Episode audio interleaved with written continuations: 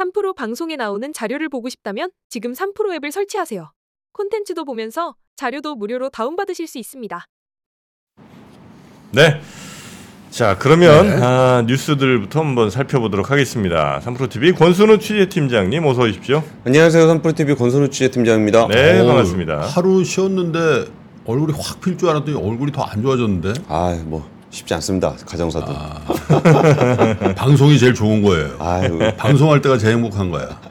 그런 것 같습니다. 다음 주에는 좀 더 일찍 나오겠습니다. 네. 와, 그 이원기 대표님 나오시네요. 그 네. 이원기 대표님이 저 이렇게 초년병 기자 때 그때 KB 자산운용 대표셨거든요. 아, 그랬어요? 네, 그 쫄래쫄래 그 선배 따라가갖고 거기서 차 마시면서 인사드렸던 그게 나는 벌써 신입사원 때 예. 예?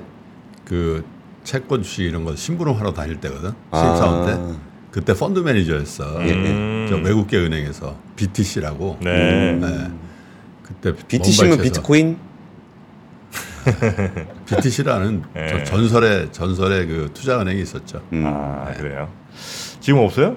없어졌죠. 어디랑 합병을 했더라? 리만이랑 합병을 했던가. 아, 그렇습니까? 네. 음. 자, 그러면 그러면 기대됩니다. 저도 회사 가는 길에 좀 들어봐야 되겠어요. 네. 네. 예. 하나하나 좀 뉴스부터 볼까요? 예, 그 뉴욕 증시가 약간 눈치 게임 들어가는 분위기인 것 같아요. 이게 다들 어 이거 조금 오버 아닌가 싶은 생각이 들면서 라고 얘기할 때 살 걸이라고 얘기할 때 사야 되나라고 좀 고민하고 있는 그런 분위기인 것 같은데 4분기 성장률은 시장의 기대치에는 못 미쳤지만 여전히 3.2%로 굉장히 탄탄한 모습을 보였습니다. 연준 인사들은 지속적으로 보수적인 발언을 이어가고 있는데요. 그러면서도 증시가 계속적으로 상승해 왔기 때문에 좀 여기에 대한 그 부담이 좀 있는 듯한 분위기가 있습니다. 다우존스가 빠지긴 빠졌는데 0.06% 소폭 하락하는 모습을 보였고요. S&P 500은 0.17%, 나스닥은 뭐 상대적으로 낙폭이 조금 있는데 0.55% 하락했습니다. 0.06은 뭐 어디가 하락한 거예요? 0.0 0.06 아, 없는데? 0.17이네요. 아, 0.17. 네. 아, 예, 숫자 정확해야 되니까. 예, 예. 이게 네. 뭐 어떤 차이가 있는지 잘 모르겠습니다만, 예. 그 비트코인 가격이 이렇게 올라가는 모습도 어쩌면 이렇게 증시가 어느 정도 좀 부담이 된다 그러면 상대적으로 다른 자산으로 좀 흘러가는 경향들을 좀 예. 보이잖아요. 그래서 뭐 비트코인 관련해서는 뭐 상장지수 펀드, 그러니까 ETF, 현물 ETF라든지 뭐 반감기 관련한 얘기가 좀 나오는데 오히려 좀 지수 고점에 대한 부담감으로 좀 옆으로 유동성이 흘러내려가는 것 같은 모습도 좀 나타나고 있는 것 같습니다. 어쨌든 다들 많이 왔다 싶, 네, 많이 왔다는 얘기는 꽤 오래 전부터 했었거든요. 비트코인요? 어, 아니 아니요, 증시가. 증시? 예, 예. 그러면서도 이제 또 계속적으로 더 가다 보니까 이만큼 또 올라와 있긴 한데 그러면서도 계속 눈치 보는 장세가 좀 이어지고 있는 것 같습니다. 근데 사실 이렇게 미국 시장에서 이런 모습이 나타나면 예전에는 신흥국으로 돈이 많이 흘러갔었거든요. 네. 그런 돈이 좀 우리나라로도 많이 들어왔으면 싶은데 많이 왔잖아요. 많이 왔습니다. 오긴. 많이 왔어요. 그러니까 2,400에서 2,600 온게 네, 다 외국인 산 예, 거야. 적게 온 게 아닙니다. 예, 아니 하니까 주식이 많이 올랐다는 게 아니라 예, 예. 단기간에 외국인 매수가 꽤 많이 있었다고요. 아, 그쵸. 네. 예. 사실 지금 증시 이만큼 올려놓은 거 외국인이 다 올려놨죠. 음. 오히려 매도는 개인 쪽 매도가 조금 많았었고요. 상대적으로. 네. 그래서 그러면 여기에서 우리나라가 유동성이 아니라 정말 fundamental하게 올라갈 수 있는 방법은 뭐가 있을까가 이제 value value 프로그램 이잖아요. 근데 사실 value 프로그램 나왔을 때 뭐 당근도 없고 뭐 채찍도 없고 뭐 거기다 6월까지 가이드라인 내놓는다고 해서 타이밍도 너무 늦은 거 아니냐라고 좀 그런 평가를 좀 받았는데 음. 그런 평가를 받다 보니까 정부에서는 약간 좀 부담이 좀 됐었던 것 같습니다. 네. 요즘 금융권의 실세는 이복현 금융감독원장이거든요. 근데 여기서 퇴출이 나왔죠. 퇴출. 퇴출 나왔습니다. 우리가 그저께인가 그 퇴출 얘기했잖아요. 예, 예. 뭐 굳이 있으시냐고. 힘들게 상장 아, 유지하지 뭐 마시고 있냐고 그렇게까지. 편하게 가족들끼리 그 퇴출 얘기하셨대. 예, 예, 거기 네. 퇴출에 대한 이야기를 했습니다. 거래소에 상장된 회사들 중에 일정 기준을 미달하는 곳은 퇴출이 적극적으로 일어날 음. 수 있게 해야 된다. 근데 여기서 표현이 몇 가지 재밌는 게 있어요. 일정한 기준을 미달하는 곳이라는 표현하고 퇴출이 적극적으로 일어날 수 있게끔. 음. 그러니까 적극, 그러니까 보통 퇴출은 소극적으로 이루어지죠. 그러니까 내가 자발적으로 퇴출을 하는 기업들이 거의 없잖아요. 네. 거의 강제로 끌려 나가듯이 이제 끌려 나가게 되는 건데 적극적으로 일어날 수 있게 해야 된다라는 얘기를 했고, 근데 이 얘기가 어떻게 공식적으로 뭘 발표한 건 아니고요. 음. 그러니까 그 연구기관장 간담회 끝나고 이제 원래 이렇게 딱그 기관장들 나가면은 기자들이 따라 붙잖아요. 네. 따라 붙어서 뭐 이것저것 얘기를 많이 물어봐요. 근데 그 자리에서 나온 얘기입니다.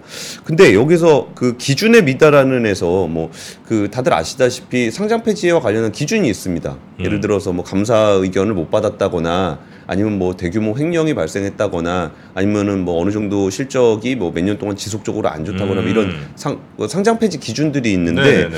그게 아니라 주주 환원과 관련한 특정 지표를 만들어서 이에 미달하면 퇴출하는 방안을 검토하고 있다. 기준을 어떻게 하고 구체적인 일정이 어떻게 될지는 거래소와 계속 협의 중이다라고 얘기를 좀 했습니다. 음. 근데 이게 조금 특- 특이하죠. 그 금융위 발표하고는 좀 결이 다르잖아요 또. 예, 예. 그리고 또 다른 기준도 아니라 주주 환원을 기준으로 본다라는 것도 사실 주주 환원을 기준으로 본다는 게 좀 특이하거든요. 이게 주주 환원이라는 거는 이제 그 성장주 가치주 이 회사가 좀 성장 기업이냐 성숙 기업이냐에 따라서 성장 기업 같은 경우는 주주 환원율이 좀 낮은 대신 투자를 많이 해서 그 주가가 많이 올라가도록 하는 쪽이 경영적 판단이 많이 들어가고 네. 성숙 기업 같은 경우는 신규 투자를 많이 하질 않기 때문에 오히려 벌어들인 돈에 또 더 많은 배당 성향을 가져가는 그런 경향들이 있는데 사실 진짜 문제는 성숙 기업이 돈 쌓아놓고 아무것도 안 하는 게 문제거든요. 음흠. 그것 때문에 이제 그때 김 프로님이 아 그러면 힘들게 상장 유지하지 마시고 그냥 편하게 가족 기업 하셔라고 얘기했던 게 주로 이런 기업들이에요. 그렇죠. 그냥 돈 쌓아놓고서 뭐 주주들 연락도 안 받고 뭐 지분율도 되게 높고 뭐 이런 기업들인데 이걸 어떤 기준으로 만들지가 좀 궁금한 측면이 있고요. 또 하나 좀 논란이 될 만한 얘기는 뭐가 있었냐면은 어, 기업 value up 정책과 관련한 상법 개정의 필요성에 대한 언급도 했습니다. 음. 상법 개정 관련해서는 법무부에서 그 주주들이 요구하는 거는 이제 모든 주주를 차별 없이 대우하는 상법 내용을 좀 넣어달라라는 네. 건데 거기서 이제 그 법무부에서는 끝까지 그걸 안 넣어주겠다는 입장이에요. 뭐 이사의 어떤 사업기의 유용이라든지 이런 걸 개정하겠다라는 건데 이거에 대한 얘기를 이복현 원장이 하긴 했습니다. 어, 상법상 그 주주 충실에 대한 이사회 주주 충실 의무나 그 어, 자본시장법 장치를 두는 장치가 필요하다라는 얘기를 했는데 여기에 앞에 뭘 더했냐면 기업의 경영권 방어라든지 승계에 필요한 장치가 마련되는 것을 전제로.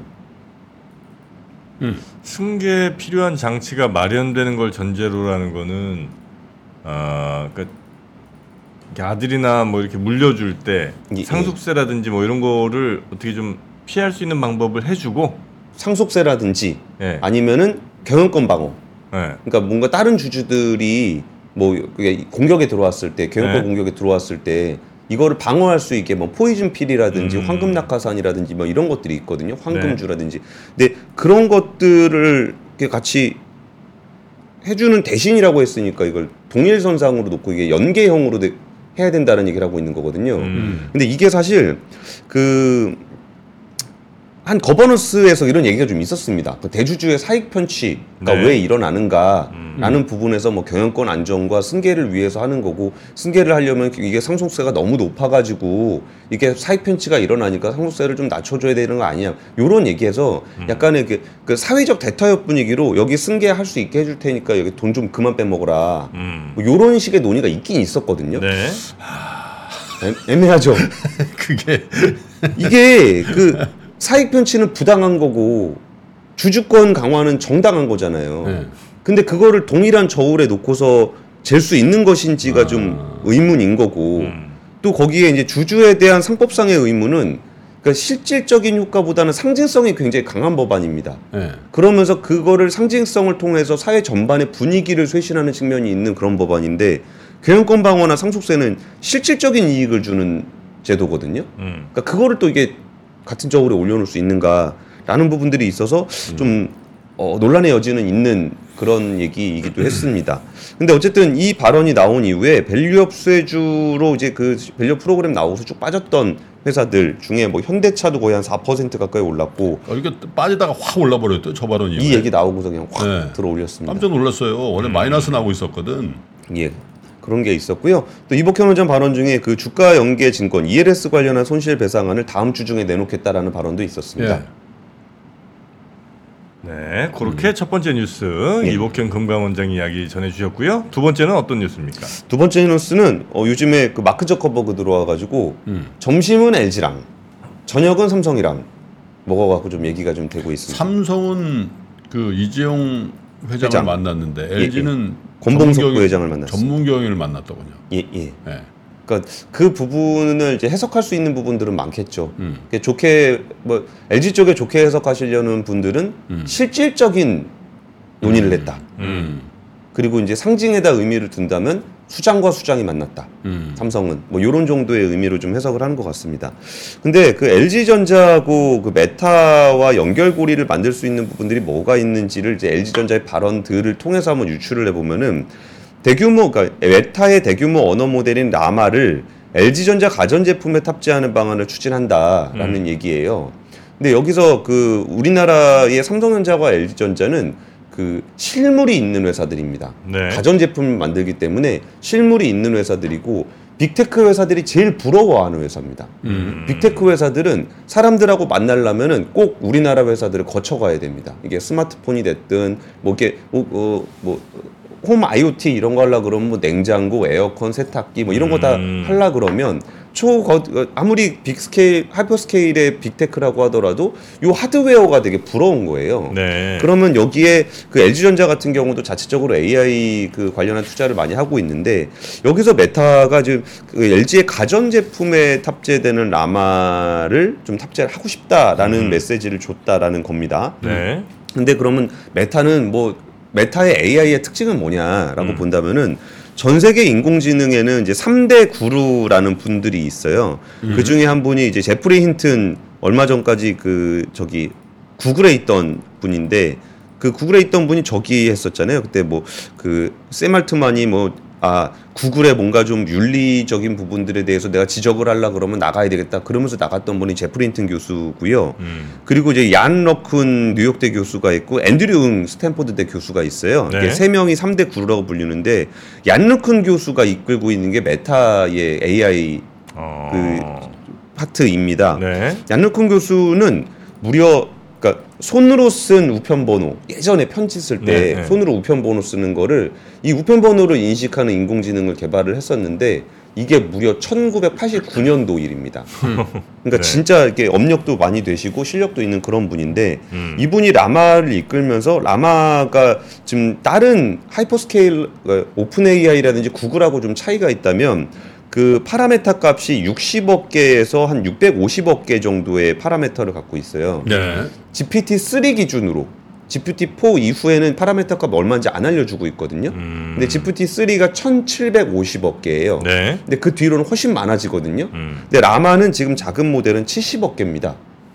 왜 이렇게 작아요? 굉장히 작죠. 네. 그러니까 지금 초거대 모델로 가는 분야에서 이게 돈이 너무 많이 들고 너무 비싸고 전기도 너무 많이 먹고 그러니까 상용화된 서비스를 만들기가 굉장히 어렵거든요. 음. 근데 그 상황에서 라마는 꽤 높은 수준의 그 정확도를 보이고 있으면서도 얘네들에 비해서 상대적으로 작은 모델이에요. 음. 그러니까 여기에 대한 비용이 훨씬 더 적게 들어가고 음흠. 아까 전에 말씀드렸던 것 중에 LG전자나 이런 데서 할 수 있는 그 on-device AI 관련한 얘기를 했었다 그랬잖아요. 네. 그러니까 on-device AI가 되려면은 on-device에서는 클라우드만큼 어마어마하게 큰 computing power를 갖기가 어렵습니다. 음흠. 그러면 on-device로 들어가려면은 좀 작은 모델이 들어가야 돼요. 네.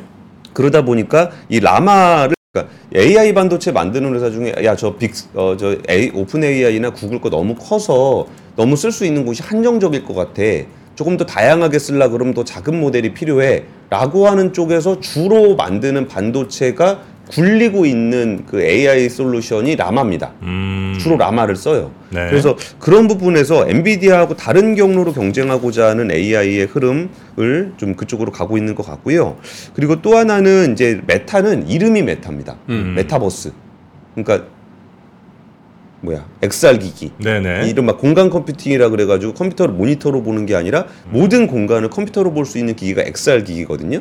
근데 그 XR 기기에 들어가는 그 OLED라든지 음흠. 아니면 카메라라든지 이런 거 LG 전자가 많이 만듭니다. 네. 그래서 LG 전자의 어떤 그 조주완 사장이 했던 얘기가 2025년이면 XR 기기를 메타하고 함께하는 걸 선보일 수 있을 것 같다. 근데 고민이 뭐냐?